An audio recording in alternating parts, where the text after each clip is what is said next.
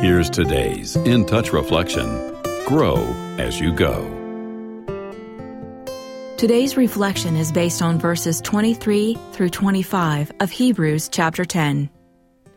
Let's hold firmly to the confession of our hope without wavering, for he who promised is faithful.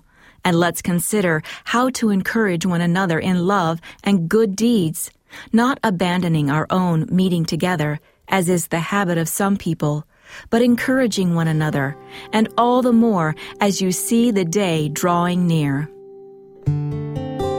How to guides are all the rage, and that's no surprise. Western culture places high value on the idea of mastering life. But unlike changing a flat tire or roasting your first turkey, authentic biblical discipleship isn't about technique or skill.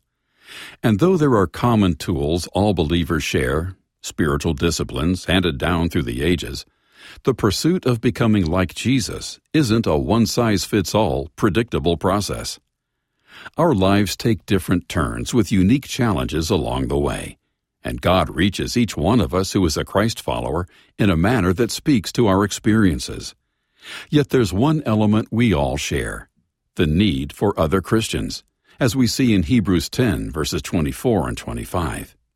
We can hear thousands of sermons, attend years' worth of Bible studies and prayer meetings, and spend countless minutes in quiet time but it's life together in the body of Christ that gives discipleship its power.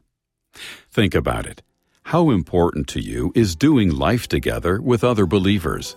What steps are you taking to make that part of your daily or weekly schedule?